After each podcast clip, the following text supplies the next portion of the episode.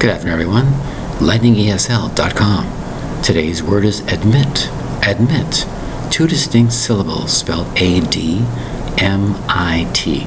The word admit refers to the word confession. I admit I did this. I admit I made a mistake. I confess to this. The word admit means confess, tell the truth, tell something what happened.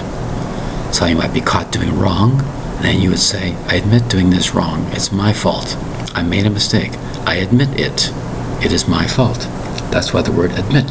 Who broke the lamp? A child might say, I admit it. That's what the child said back to the mother. I admit it. I did it.